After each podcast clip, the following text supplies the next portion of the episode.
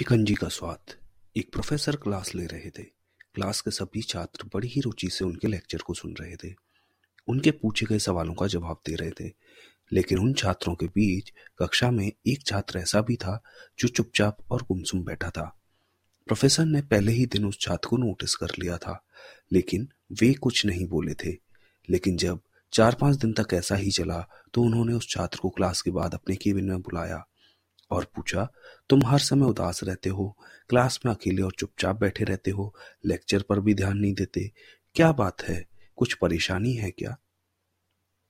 Sir, वो छात्र कुछ हिचकिचाने लगा और बोला, मेरे अतीत में कुछ ऐसा हुआ है जिसकी वजह से मैं परेशान रहता हूँ। समझ नहीं आता मैं क्या करूँ? प्रोफेसर भले व्यक्ति थे, उन्होंने उस छात्र को शाम को अपने घर बुलाया।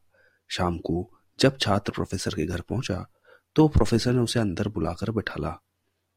फिर स्वयं किचन में चले गए और शिकंजी बनाने लगे। उन्होंने जानबूझकर शिकंजी में ज़्यादा नमक डाला। फिर किचन से बाहर आकर शिकंजी का गिलास छात्र को देकर कहा, ये लो, शिकंजी पी लो। छात्र ने गिलास हाथ में लेकर जैसे ही एक घूंट लिया, अधिक नमक के स्वाद के कारण उसका मुँह अजीब सा बन गया। यह देख प्रोफेसर ने पूछा, क्या हुआ? शिकंजी पसंद नहीं आई? नहीं, सर, ऐसी बात नहीं है। पर शिकंजी में नमक थोड़ा ज़्यादा है, छात्र बोला। अरे, अब तो ये बेकार हो गया। लाओ गिलास मुझे दो, मैं इसे फेंक देता हूँ।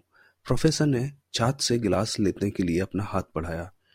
लेकिन छात्र ने मना करते हुए कहा, नहीं, सर, बस नमक ही तो ज़्यादा है, थोड़ी चीनी और मिलाएँगे, स्वाद ठीक हो जाएगा।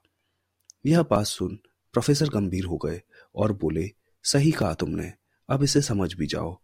ये शिकंजी तुम्हारी ज़िंदगी है। इसमें गुला अधिक नमक तुम्हारे अतीत के बुरे अनुभव हैं।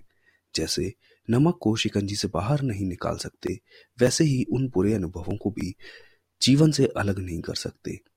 वे बुरे अनुभव भी जीवन का हिस्सा ही हैं, लेकिन जिस तरह हम चीनी घोलकर शिकंजी का स्वाद बदल सकते हैं, वैसे ही बुरे अनुभवों को भूलने के लिए जीवन में मिठास तो घोलनी ही पड़ेगी। इसलिए मैं चाहता हूँ कि तुम अब अपने जीवन में मिठास घोलो। प्रोफेसर की बात छात्र समझ गया और उसने निश्चय किया कि अब वह बीती बातों से परेशान नहीं होगा।